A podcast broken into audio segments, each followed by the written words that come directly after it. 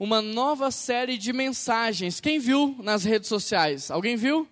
Como é que chama a nova série? Casas. Ah, deram uma cola para vocês aí, né? Eu falei, nossa, tá todo mundo sabendo direitinho. Casas que transformam a cidade. Abra sua Bíblia comigo no livro de Gênesis, capítulo 2, versículo 15. Gênesis 2, versículo 15. Hoje está muito fácil de encontrar, hein? Vocês vão achar facinho, porque é o primeiro livro aí da sua Bíblia. Quem achou diz achei. Quem não achou diz espera aí.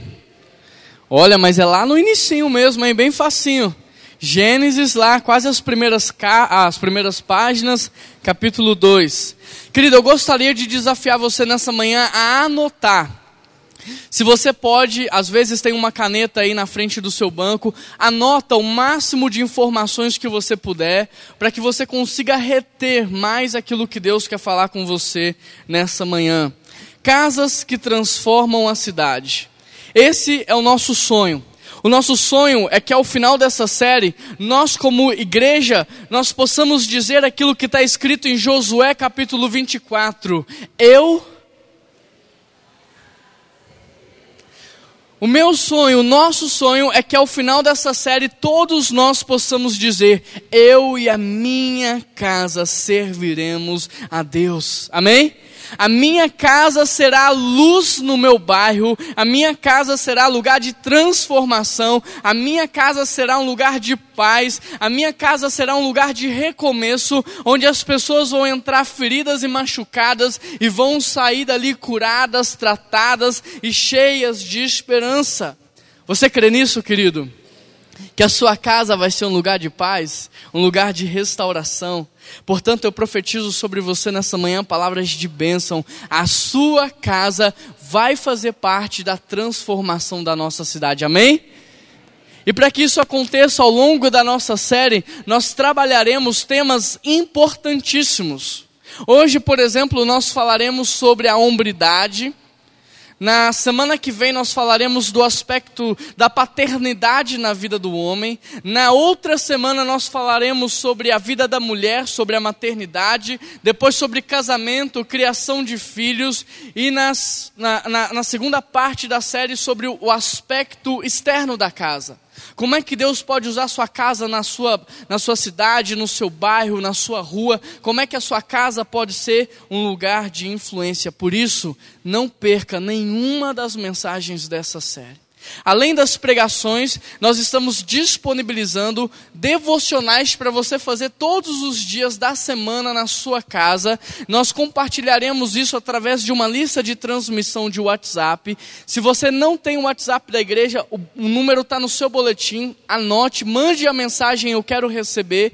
E se você não tem o WhatsApp, a gente tem a versão impressa que você pode levar hoje para sua casa. Além da pregação, Além dos devocionais, sabe o que tem mais?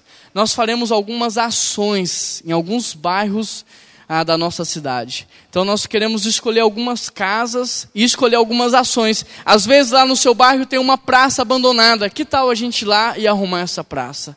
Que tal a gente ir lá e pintar um ponto de ônibus que está pinchado? Nós queremos fazer isso. Então participe. Ore comigo nessa manhã. Deus, eu quero fazer parte do que o Senhor está fazendo no mundo. Amém? Você que abriu a sua Bíblia comigo no livro de Gênesis, o texto diz assim: O Senhor Deus colocou o homem no jardim do Éden para cuidar dele e cultivá-lo. E o Senhor ordenou ao homem: coma livremente de qualquer árvore do jardim, mas não coma da árvore do conhecimento do bem e do mal, porque no dia que dela comer, certamente morrerá. Então o Senhor Deus declarou: Não é bom que o homem esteja só. Farei para ele alguém que lhe auxilie e lhe corresponda. Amém? Antes de começar, eu vou pedir só para abrir a porta, porque está muito quente aqui hoje. Querido, esse texto é conhecido por todos nós, né? Fala da criação do homem, enfim, é um texto que você já deve ter lido, ouvido falar muitas vezes. Mas antes de começar qualquer explicação sobre esse texto, eu quero que você saiba de algo. tudo que existe antes de Gênesis 3, presta atenção. Tudo que existe antes da queda do homem em Gênesis 3 representa o projeto perfeito de Deus. É como Deus criou as coisas para serem. Se um dia você tiver curiosidade, nossa, como é que a vida que Deus projetou, basta você olhar para Gênesis antes da queda e você vai ficar maravilhado com a vida que Deus sonhou para a sua humanidade. Dito isso, agora eu quero destacar alguns aspectos da hombridade na criação do Adão. Eu quero trazer à tona aqui cinco P's da hombridade. O primeiro P da hombridade é o P da presença. Anota em algum lugar. O primeiro P da hombridade é o P da presença. Versículo 15 diz: O Senhor Deus colocou o homem aonde? No jardim do Éden. O texto começa trazendo essa informação. Deus colocou o homem no jardim do Éden.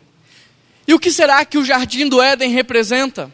Qual é o significado por trás deste conceito ou do que Deus está fazendo? Lendo Gênesis, você vai perceber que os quatro braços do rio que nasciam no jardim do Éden, eles ainda podem ser localizados geograficamente hoje.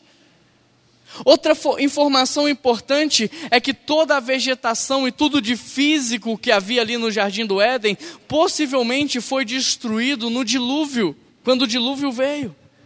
Mas quando a Bíblia fala do Éden, o foco não está apenas na parte geográfica. Porque a palavra Éden, ela é diretamente associada à raiz hebraica Adã, que significa desfrutar de, ter prazer em. E na Septuaginta, essa mesma palavra, ela aparece como jardim das delícias. Interessante porque mais à frente, os profetas, eles usam desse termo para começar a falar sobre o jardim da presença de Deus. O jardim da habitação de Deus e toda essa transição de um local geográfico para um local espiritual nos mostra a importância teológica que o jardim do Éden tem. Porque o Éden simbolizava não apenas um local estratégico, não apenas um local geográfico, mas o Éden simbolizava, representava a presença de Deus, a amizade com Deus, a intimidade com Deus. Éden pode ser entendido como lugar de habitação, um portal entre o céu e a terra, uma atmosfera de encontro. Quem está entendendo? Amém? É exatamente por isso, querido, que quando o homem peca, Deus olha para o homem e ele pergunta o quê? Aonde você está? Percebe? Deus não está perguntando para o homem aonde ele está geograficamente, porque Deus sabe. O que ele está dizendo é: homem, aonde você está que você saiu da minha presença? Aonde você está que você saiu da atmosfera de encontro? Aonde você está que você não tem mais o mesmo nível de amizade e intimidade comigo? Dessa forma, podemos entender que a queda do homem em Gênesis 3 não resultou apenas na sua expulsão física e geográfica, como numa transição espiritual da sua vida, porque a partir da queda, o homem saiu da presença de Deus deixou de habitar no portal de encontro. E isso é tão claro que a partir da queda, sabe o que aconteceu? Deus passou a habitar onde? Em templos, na arca, em tabernáculos, em locais feitos por mãos humanas. Mas quando é que isso muda? Quando Jesus Cristo vem e morre para que houvesse reconciliação entre o homem e Deus. E a partir desse momento, o véu se rasga e hoje nós temos livre acesso ao Pai. Amém, querido? Reage, você está vivo aí? Glória a Deus por isso. Portanto, o versículo 15 nos diz: E tomou o homem, pôs no Éden. Olha só. Se você está dormindo, acorda aí, balança o irmão que está do seu lado, porque ele precisa ouvir isso. A primeira coisa, querido, que Deus deu ao homem, não foi uma mulher a primeira coisa que Deus deu ao homem não foi uma carreira, não foi uma missão, não foi status, não foi poder, não foi propósito. Sabe qual foi a primeira coisa que Deus deu ao homem? Foi a sua presença. Que Deus! A primeira coisa que Deus deu ao homem foi a oportunidade de estar na sua presença, de conhecê-lo.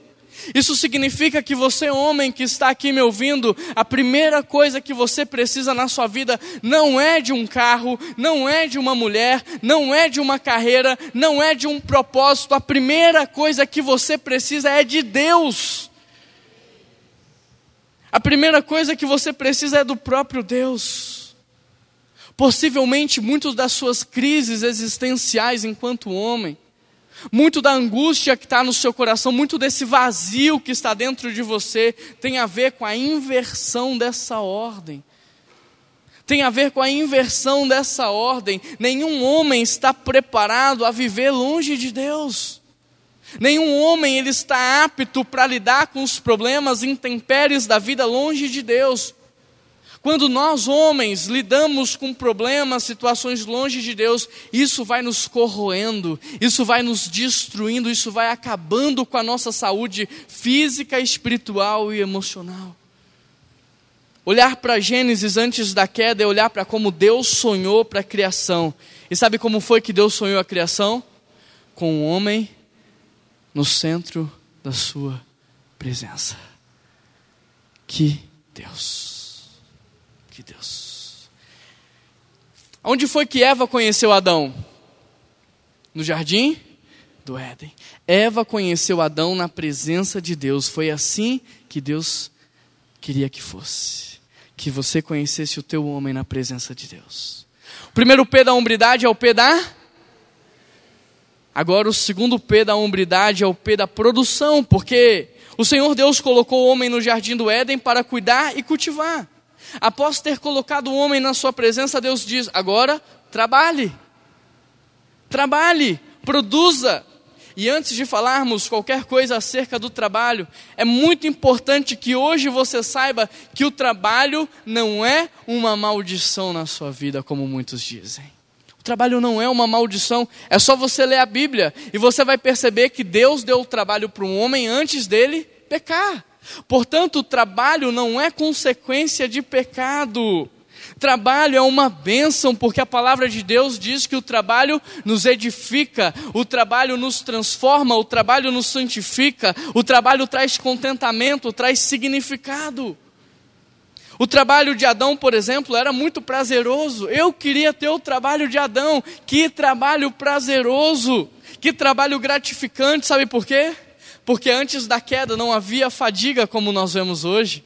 Antes da queda não havia competição entre as pessoas. Antes da queda não havia nenhum senso de futilidade. Não havia nada que estragava a produção. Tudo que o homem plantava, nascia. E tudo que nascia ele podia colher. Que trabalho maravilhoso! Foi assim que Deus sonhou o trabalho. Foi assim que Deus projetou o trabalho. Adão trabalhava como um serviço para o próprio Deus através de um relacionamento de amizade com Ele. O trabalho de Adão era praticamente só de colher as bênçãos. Tudo que o homem fazia dava certo, aonde Adão colocava as suas mãos, prosperava. Agora, uma outra informação importante acerca do trabalho é que antes de Deus mandar o homem trabalhar, sabe o que ele fez? Ele primeiro deu para o homem tudo o que ele precisava. É só você olhar para a sua Bíblia que você vai perceber que já havia árvores frutíferas. Já havia o fruto. Antes de Deus mandar o homem trabalhar, ele já deu tudo o que o homem precisava. Sabe por quê? Porque Deus não queria que o homem trabalhava na perspectiva da fome. Deus não sonhou que o homem trabalhasse pela falta, porque ele não tem, porque ele precisa conquistar, porque ele precisa ter. Esse não era o projeto de Deus. É por isso que Deus deu primeiro ao homem tudo o que ele precisava. O trabalho do homem era muito mais do que apenas para se alimentar. O homem trabalhava por um propósito, o homem trabalhava por um significado, o homem trabalhava porque tinha uma missão. Portanto, o trabalho não é consequência do pecado. Juan, se o trabalho não é consequência do pecado, então qual é a consequência do pecado? Sabe qual é? É o homem trabalhar e mesmo assim as coisas não darem certo. Porque não era assim antes da queda. Hoje nem tudo que nós plantamos nasce, e nem tudo que nasce dá para colher. O que mudou depois do pecado é justamente isso, porque antes a terra produzia vigorosamente os seus frutos, presta atenção, era como se a terra segurasse os frutos na mão e implorasse: Adão, venha colher, porque está pronto. Mas depois da, da, do pecado, da queda, a terra se transformou num lugar mesquinho, e agora o homem tem que penar para conseguir tirar da terra o fruto. Presta atenção no que eu vou te dizer agora.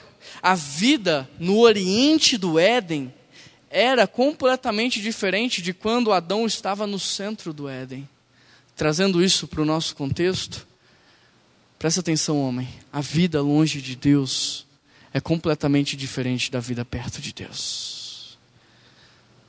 Tudo muda, inclusive a nossa maneira de trabalhar, Quanto mais perto de Deus você estiver, mais bem sucedido você será. E eu não estou pregando teologia da prosperidade, a única coisa que eu estou te dizendo é que quando você está perto de Deus, você conhece a vontade de Deus, você conhece a vontade do Pai. Por isso, ao invés de sair e errar nas suas decisões, você se torna alguém assertivo. Quanto mais perto de Deus você está, mais você conhece a vontade de Deus e mais na vontade de Deus você vive. Mas hoje, querido, o homem, infelizmente, porque não conhece a vontade de Deus, trabalha pela perspectiva da fome, e isso faz com que ele trabalhe frustrado, ansioso, angustiado, porque ele não sabe se ele vai ter o alimento. Porque ele trabalha, mas ele não sabe se ele vai conseguir colher, mas não era para ser assim.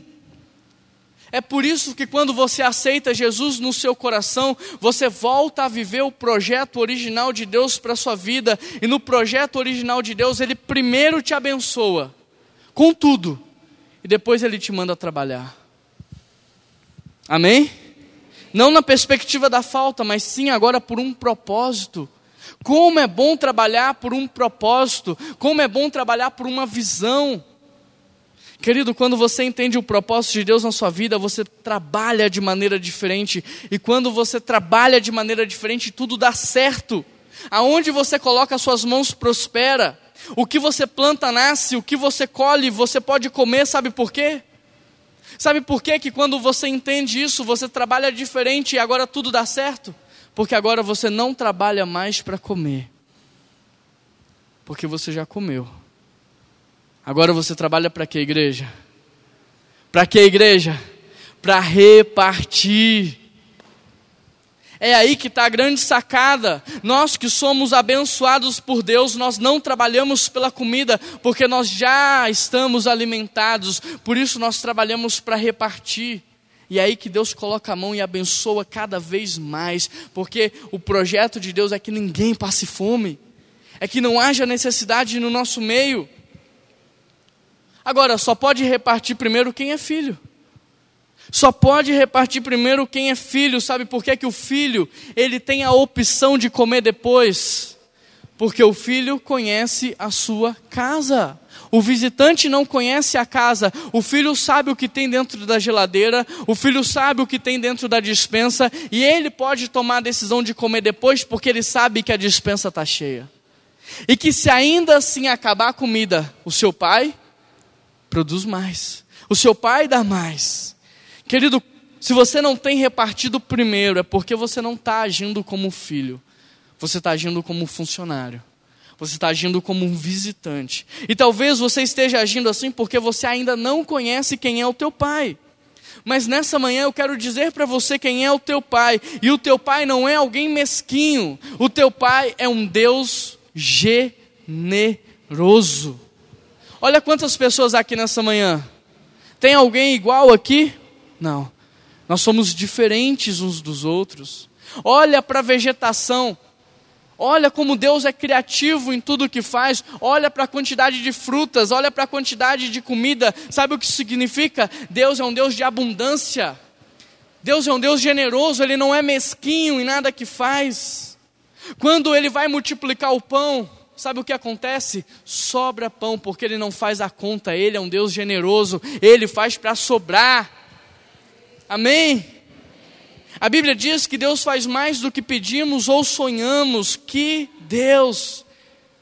Teu pai é tão generoso que quando ele foi te salvar, ele não fez de qualquer jeito, ele deu o melhor que ele tinha. Ele enviou seu filho Jesus Cristo para morrer no meu e no seu lugar. Que Deus!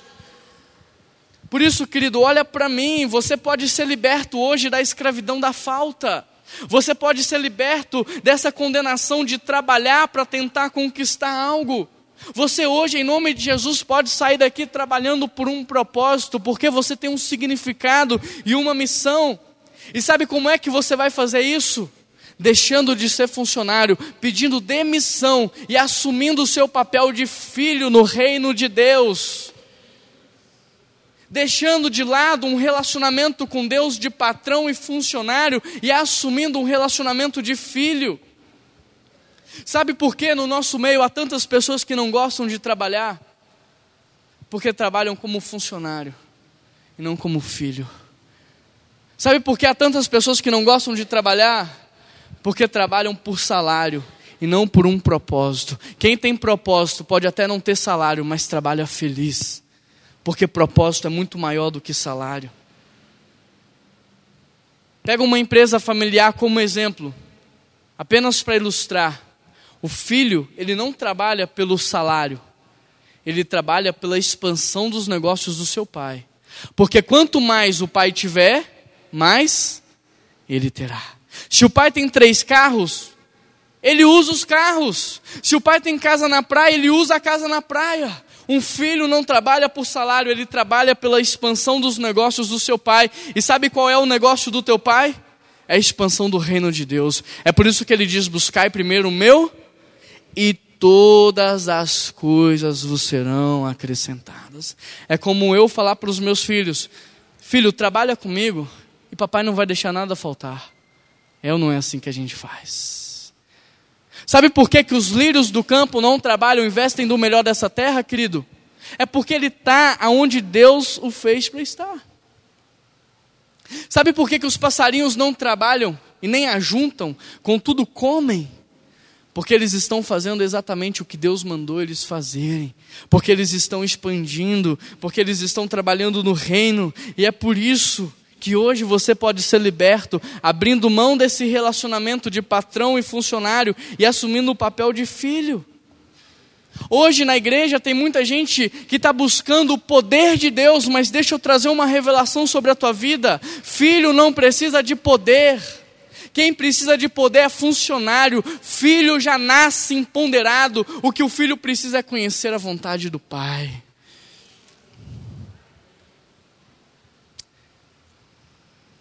Deus quer que você entre para casa. Não importa se você é o filho mais velho que torrou toda a grana e está comendo a comida dos porcos, ele tem uma festa te esperando. O anel de filho está guardado, ele não jogou fora. Em Gênesis, Deus abençoou o homem e disse: Sabe o que? Sejam férteis. Deus abençoou o homem e disse: Multiplique-se, enche a terra. A bênção de Deus para o homem, repare, é sejam, façam, dominem, multipliquem, encham. A bênção de Deus tem a ver com trabalho. Abençoado é aquele que trabalha em favor da humanidade. Abençoado é aquele que trabalha para repartir primeiro e comer depois. Abençoado é aquele que trabalha sendo generoso, abençoando os seus irmãos.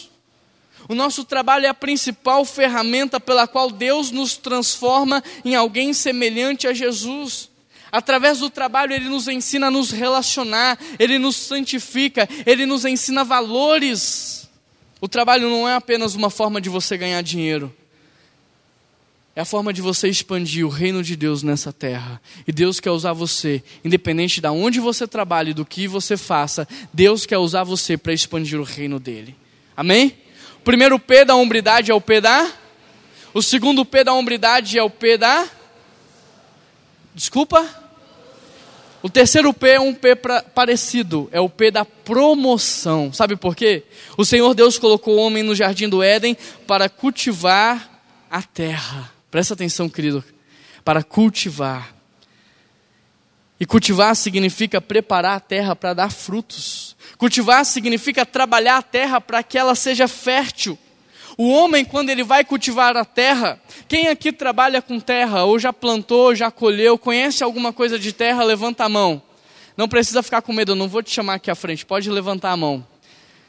Quando você vai cultivar a terra, qual é a primeira coisa que você faz? Você limpa a terra. Você tira dela o matagal, você tira dela as impurezas, você tira dela o lixo, você limpa a terra. Depois você prepara o solo, depois você coloca vitaminas no solo, você prepara o lugar para a semente, você molha a semente, você ajuda a semente a crescer, isso é cultivar. Olha só, homem, olha só, presta atenção. O homem foi inspirado por Deus a criar o que ele quiser, a cultivar o que ele quiser. Portanto, a cidade maravilhosa, ela está aqui dentro das nossas cabeças ainda. A igreja maravilhosa ainda está aqui dentro da nossa cabeça. A empresa maravilhosa, o, o emprego dos sonhos está tudo aqui. E sabe qual é a sua responsabilidade diante disso? Cultivar, trabalhar a terra para que o sonho se transforme em uma realidade, cultivar a sua cidade para que ela seja a melhor cidade. É aqui que eu moro, é aqui que eu quero ficar. Como é? Como é? Não precisa ter medo, não, pode falar. Porque não há lugar melhor Querido, isso só está na música por enquanto, infelizmente, mas pode ser uma realidade. BH pode ser uma cidade de referência se eu e você assumirmos o nosso papel, pararmos de terceirizar e começarmos a cultivar isso no nosso meio. A mulher que você sonha está aqui, e o seu papel é pegar a matéria-prima que Deus te deu e transformar essa matéria-prima na mulher dos sonhos. O marido que você sonha está aqui, o seu papel é cultivá-lo. Os filhos que você sonha estão aqui. O seu papel é pegar a matéria-prima que Deus te deu e transformar isso num diamante. E cultivar no coração dos seus filhos o melhor. Quem está conseguindo entender? Amém? Querido, se você não gosta da cidade que vive, se você não gosta da rua que você mora, se você não gosta da sua casa, da sua mulher, dos seus filhos, a culpa é sua.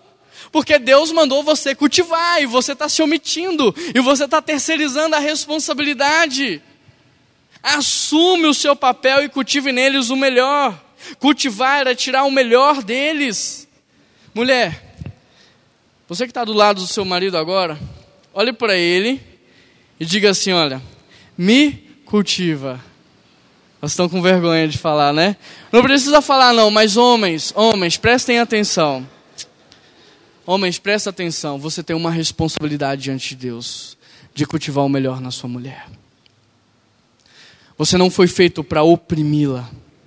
Você não foi feito para rebaixá-la. Você foi feito para levá-la a viver o seu potencial máximo.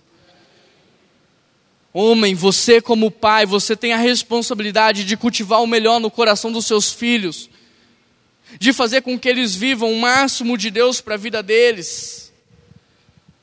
Atenção, se você não gosta do jeito que a sua mulher veste, amanhã traz ela aqui no Barro Preto, polo de moda em BH e dá um banho de loja nela. Glória a Deus, mulheres. Aleluia.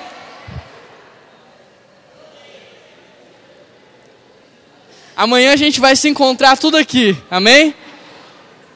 Se você não gosta do corpo da sua mulher, sabe o que você vai fazer? Você não vai criticar ela e nem ficar humilhando ela. Amanhã você vai acordar às seis da manhã, você vai preparar um café da cama, um café especial, vai levar na cama, vai acordar ela e você vai falar assim: amor, vamos caminhar, vamos cuidar da nossa saúde. Você vai cultivar o melhor nela, amém? Se os teus filhos não estão indo bem na escola, sabe o que você vai fazer? Você vai deixar o jornal nacional de lado e você vai sentar com eles e você vai falar assim: filho, qual é a dificuldade? Eu estou aqui para aprender e te ensinar. Seja humilde. Eu não sei, mas eu vou tentar aprender porque eu quero te ajudar.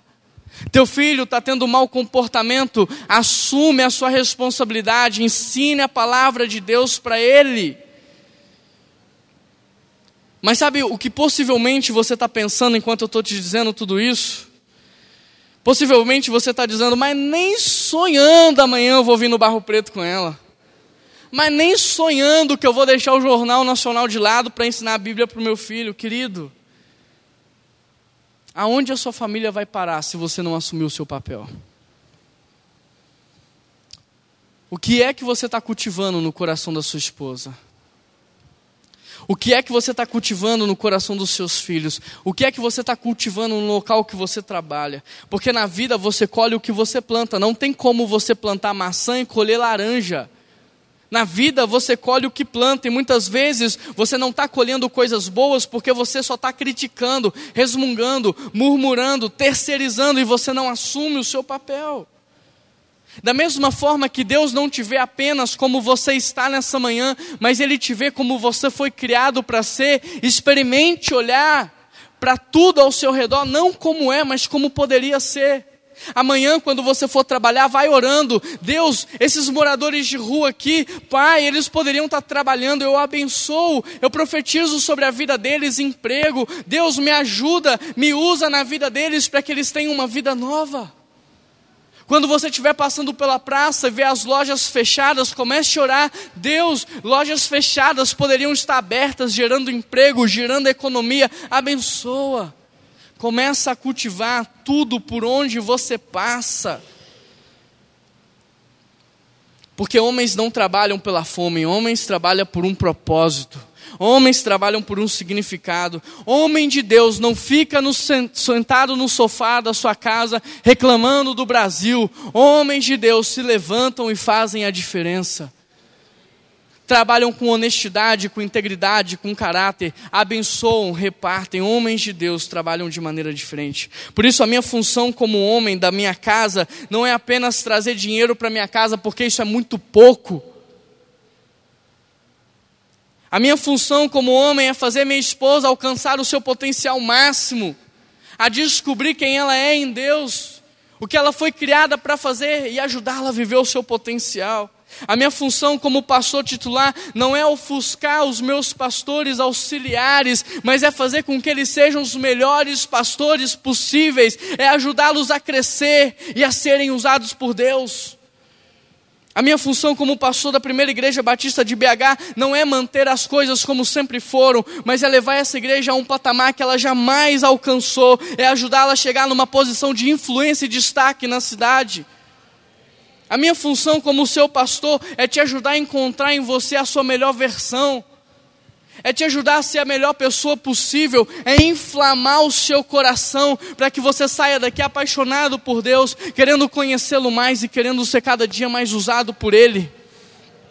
Como pastor, eu me alegro com a sua vitória. É isso que eu sonho para você, que você cresça, que você seja usado por Deus. Deus, querido, te capacitou para que você pudesse conseguir transformar tudo à sua volta e cultivar e maximizar o potencial de tudo que te cerca é frutificar por onde você passa. Quando um pai brinca de lutinha com seu filho pequenininho, quem é que ganha a brincadeira? O filho. Porque o, o pai sabe quem é, ele não precisa provar nada para o filho. Só um homem que está na presença de Deus e que sabe quem é, pode se esvaziar para que todos que estejam ao seu redor cresçam.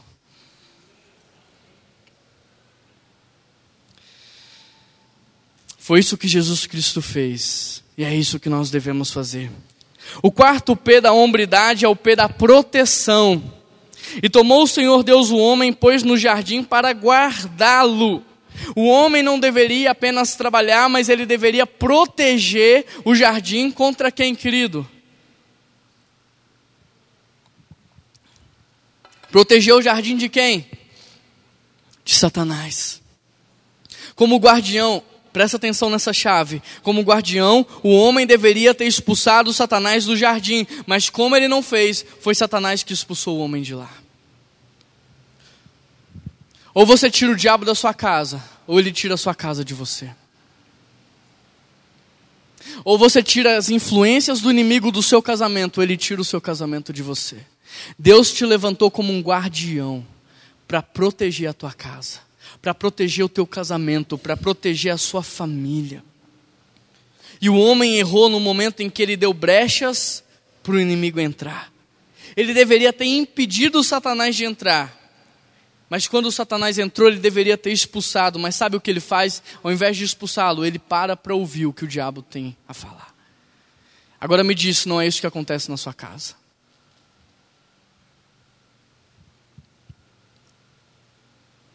Porque ao invés de você agir como um guardião, impedindo o diabo de entrar lá, todos os dias você para para ouvir o que ele tem a dizer. Sabe aonde? Nos filmes que você assiste, nas novelas, até nos desenhos. Pesquisa no YouTube agora o Bob aí, você vai ver o que está acontecendo. Não estou dizendo que você não pode assistir televisão, estou dizendo que você, como guardião da sua casa, tem que filtrar. Tem que filtrar porque adultério se transformou em algo normal. Por quê? Porque a gente vê todos os dias na TV. Traição é algo corriqueiro, por quê? Porque eu estou sendo moldado, chepeado pela cultura do mundo. Bater no outro, roubar, matar, se transformou em algo normal nas crianças, por quê? Porque é isso que elas estão vendo nos desenhos. Você, como guardião da tua casa, você tem que filtrar o que você assiste. Você tem que filtrar o que a sua família está assistindo, o que sua família está ouvindo, com quem vocês estão se relacionando, porque quando o seu filho começa a usar drogas, deixa eu te dizer algo, ele não começa a usar drogas do dia para a noite, o diabo já estava falando com ele faz tempo, às vezes debaixo dos seus olhos e você não viu. Quando a esposa trai o marido ou o marido trai a esposa, quando o adultério acontece, não foi do dia para a noite, é porque o diabo já estava dentro dessa casa falando e agindo ó, faz tempo. Por isso eu te pergunto: que tipo de guardião você tem sido da sua casa? Do tipo banana que deixa qualquer um, qualquer coisa entrar dentro da sua casa? Do tipo omisso que finge que não está vendo nada? Do tipo preguiçoso que até vê e se incomoda, mas a preguiça é tamanha que você não consegue agir? Você, homem, Deus te fez para ser guardião, Deus te fez para ser um protetor, Deus te fez para proteger a sua casa. Foi para isso que Deus te deu uma estrutura óssea mais forte, uma massa muscular, uma estrutura física mais robusta. Deus te fez para ser um guerreiro, para que você protegesse todos os que estão à sua volta. Quais são as brechas que você precisa fechar na sua vida? Não amanhã, querido, hoje. Quais são as brechas que você precisa fechar na sua vida agora? Sabe aquelas conversas que só te levam a pensar besteira?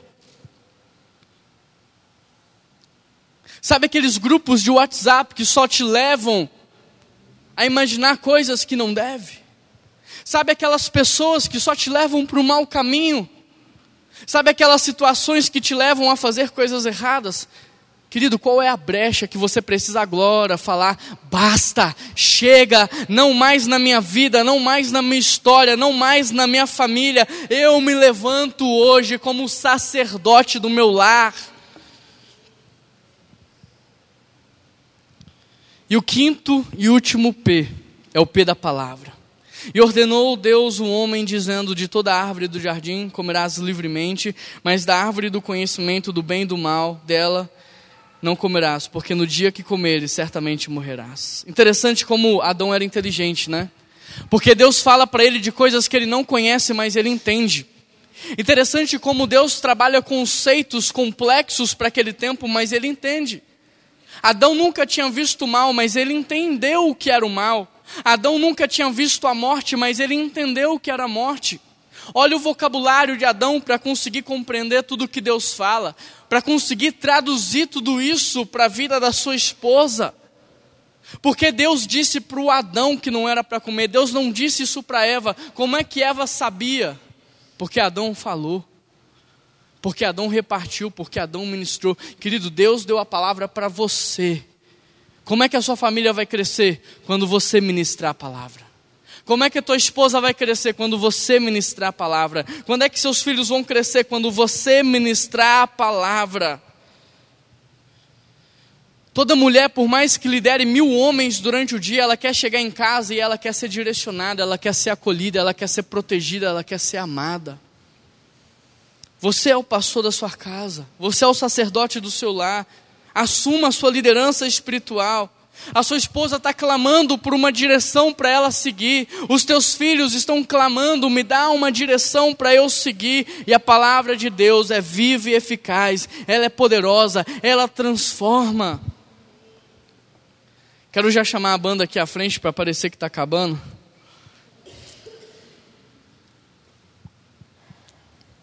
Eu vou falar de mais um P, mas esse P não é da hombridade.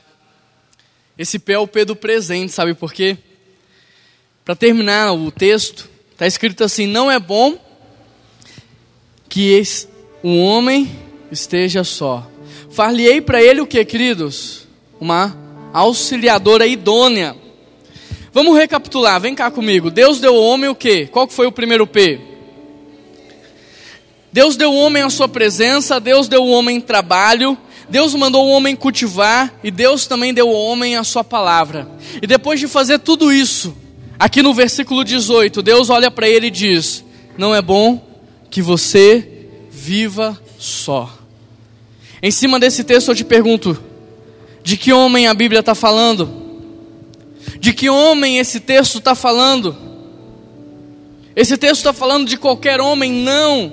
Esse texto está falando do homem que está na presença de Deus, do homem que trabalha, do homem que cultiva o melhor nas pessoas, do homem que protege aqueles que estão à sua volta, do homem que traz direção por onde passa. A este homem Deus diz: não é bom que você viva só. Portanto, você mulher, quando você encontrar um homem que não está na presença de Deus, que se rebelou contra Deus, que não gosta de trabalhar, que é preguiçoso, quando você encontrar um homem que ao invés de cultivar, ele só critica e reclama. Quando você encontrar um homem que ao invés de proteger, ele agride. Que ao invés de dar a direção, ele está perdido. Saiba, é melhor para todos que este homem permaneça só. A tragédia será menor se ele permanecer só. Porque o que nós precisamos entender é que a mulher auxiliadora não foi feita para homens preguiçosos. A mulher auxiliadora que Deus fez é um presente que Deus dá para homens que são produtivos. Homens preguiçosos transformam a sua mulher na sua mãe. Homens produtivos elevam o valor da sua mulher. Você, homem que está me escutando, quando Deus criou a mulher auxiliadora, o homem já estava fazendo tudo. Se tinha louça, ele estava lavando. Se tinha roupa, ele estava lavando. Quando Deus criou a mulher, ele disse que ela é auxiliadora, ou seja, o homem já estava fazendo tudo. Percebe? Não descansa em cima da sua esposa, porque ela não foi feita para te substituir ou para fazer no seu lugar, ela foi feita para auxiliar você na sua missão. Mas talvez você diga, Juan, mas a minha mulher não é submissa a mim. Querido, o que significa submissão? Submissão é estar debaixo de uma missão. Homens que não têm missão não podem exigir submissão. Porque submissão é estar debaixo de uma missão. Não precisa responder, mas eu gostaria que você pensasse: qual é a sua missão de vida? Tua esposa sabe? Tua família sabe? As pessoas sabem o porquê Deus te fez, o que você está fazendo, qual é o seu papel aqui. Uma família disfuncional nasce normalmente de um homem sem propósito, de um homem que trabalha pelo salário e não por uma missão. Nasce de homens que se omitem e terceirizam para sua família papéis que eles não podem suportar. E é exatamente por isso que, como pastor, todos os dias eu tenho recebido mulheres esgotadas cansadas, machucadas, exauridas. Todos os dias eu tenho recebido filhos perdidos que não sabem o que são, quem são e o que estão fazendo no mundo. A palavra auxiliadora pressupõe que o homem tem o um papel governamental, a responsabilidade é sua de trazer a presença de Deus para dentro do seu lar. A responsabilidade de trabalhar, de cultivar o melhor, de proteger, de dar direção é sua. Mas não se desespere, tá?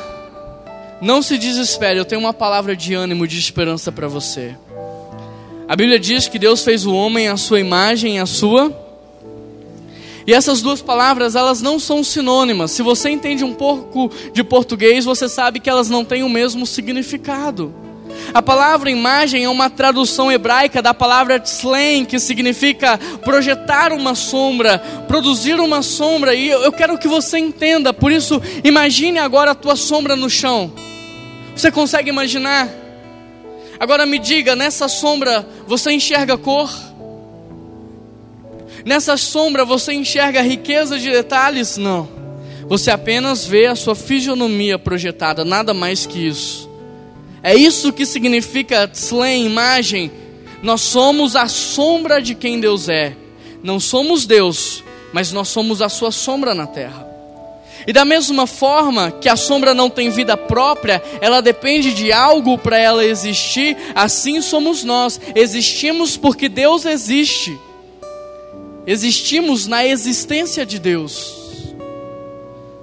Mas para que nós não sejamos apenas uma sombra, Deus também nos deu a sua semelhança. Ou seja, não somos uma sombra qualquer, nós somos a semelhança de Deus, nós temos algo a mais. E esse algo a mais são características pessoais que Deus tirou dele e nos deu, que Deus nos deu, características que ele tinha. Nós somos seres relacionais, nós somos seres que empreendem, que trabalham, que cultivam, que protegem, que dão palavra, orientação. Mas presta atenção nisso, porque da mesma forma que a sombra, ela depende de algo para existir, a semelhança também. Isso significa que quanto mais longe você estiver do objeto, mais a sombra será fraca e desfocada. Quanto mais perto você estará do objeto, mais forte a sombra será. E é exatamente por isso que quando o homem, presta atenção, quando o homem sai da presença de Deus, ele vai deixando de existir. Ele vai se tornando omisso, ele vai deixando de ser. E talvez isso diga muito sobre você nessa manhã. Talvez a, a, tua proximidade de Deus diz muito acerca da tua hombridade. Você hoje é o reflexo da tua vida com Deus. Por isso, por favor, pare de fazer o que você estiver fazendo e olhe para mim. Quer ser homem de verdade? Volta para o teu Criador não tem outra forma. Quer ser respeitado na sua família como homem? Volta para o teu Criador. Não tem outra forma de você descobrir quem você é, por que você foi criado e o que você está fazendo aqui. Não tem outro jeito. Volta para o teu Criador. Eu disse que traria uma palavra de esperança e eu estou trazendo você hoje. Não precisa se preocupar com o trabalho. Homem, você hoje, agora, nesse momento, não se preocupe com o cultivo. Não se preocupe com a proteção. Não se preocupe com a palavra de direção agora. Se preocupe apenas com a presença de Deus. Porque quando você volta para a presença de Deus, você descobre que todo mais é consequência natural. Não é porque você vai ser bom, capacitado, não é consequência natural de uma vida com Deus, porque nós somos a sua sombra e nós somos a sua semelhança. Não tem outro jeito de eu terminar esse culto senão orando pela consagração da tua vida. E você que quer ser um homem de verdade, você que ser um homem de verdade, um homem de Deus, eu quero convidar você a sair do teu lugar, vir aqui à frente porque eu quero orar consagrando a tua vida aos pés de Jesus. Seja corajoso. Tome um passo de fé. O que te impede hoje? Você sabia que a sua família ora por você? Você sabia que a sua esposa ora dia e noite para que você assuma a liderança espiritual da sua casa? Você sabia disso? Que a sua esposa ora todos os dias, que ela jejua, que os teus filhos oram, não importa a idade deles, tem filhos aqui na igreja orando para que os pais assumam um papel de liderança espiritual. Querido, o que te impede de tomar uma decisão por Cristo nessa manhã?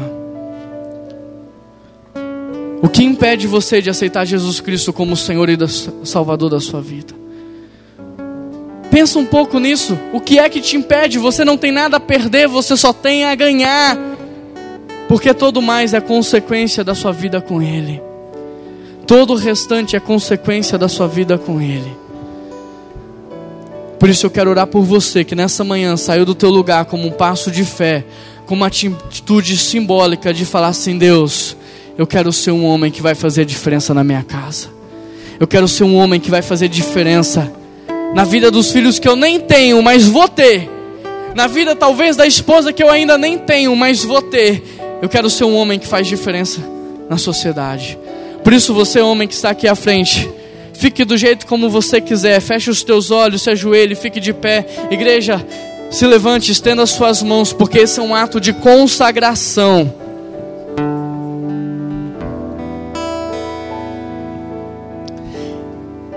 Nós precisamos da igreja orando nesse momento. Comece a orar, igreja. Comece a pedir que toda seta maligna na vida desses homens caiam por terra. Comece a pedir que toda armadilha de Satanás seja desfeita. Comece a pedir que todo investimento que o inimigo faz para que eles continuem omisso, que isso acabe hoje.